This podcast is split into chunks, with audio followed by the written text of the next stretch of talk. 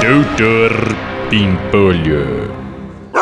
Ai, meu Deus! Quem trouxe esse cachorro pro escritório? Eh, Fui eu, Silidi. O Dr. Pimpolho deixou. Deixou? Eu não acredito! Como assim deixou? Eh, Eu perguntei pra ele ontem se tudo bem trazer o meu cachorro pro escritório. Ele disse que sim. Ai, meu filho, não cai nessa! Certeza que ele falou isso só pra depois te demitir! Não! Minha nossa! Fez cocô no tapete da recepção! Ô, Silidi, traz pra mim os relatórios do. Ué, de quem é esse cachorro aqui? É meu, Dr. Pimpolho. É o Rex. Lembra? Ah, tá. Vem cá com o papai, vem. Isso.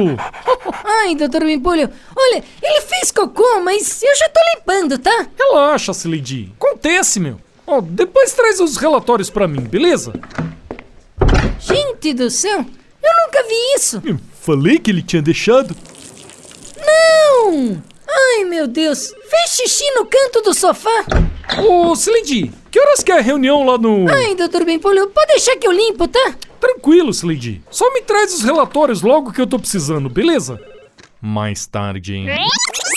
Alô, Pimpolho? Fala, Valadares. E aí, meu? Já assinou o contrato? Tudo certo, Pimpolho. O jurídico já deu ok, eu já assinei e já mandei o motoboy entregar aí. Maravilha, Valadares. Chegando eu assino e te mando uma via, beleza? Combinado, Pimpolho. Abraço.